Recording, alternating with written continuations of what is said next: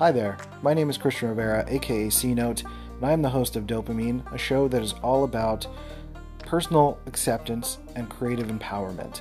I am a creative director. I've been a freelance designer, photographer, videographer, etc. for the last 20 years. And I've also been very much working on my own personal development and personal growth for the last few years. And I'm really wanting to merge these worlds into this podcast. If you go back into the catalog of the podcast, you'll hear a lot of my stories around healing and growth and learning about Myers Briggs and Enneagram and spiral dynamics. But now I want to apply this in a way that helps you to support your creative journey, to keep you focused, to keep you creating at the best possible way that you can. We also have a super secret podcast that you can subscribe to and check out.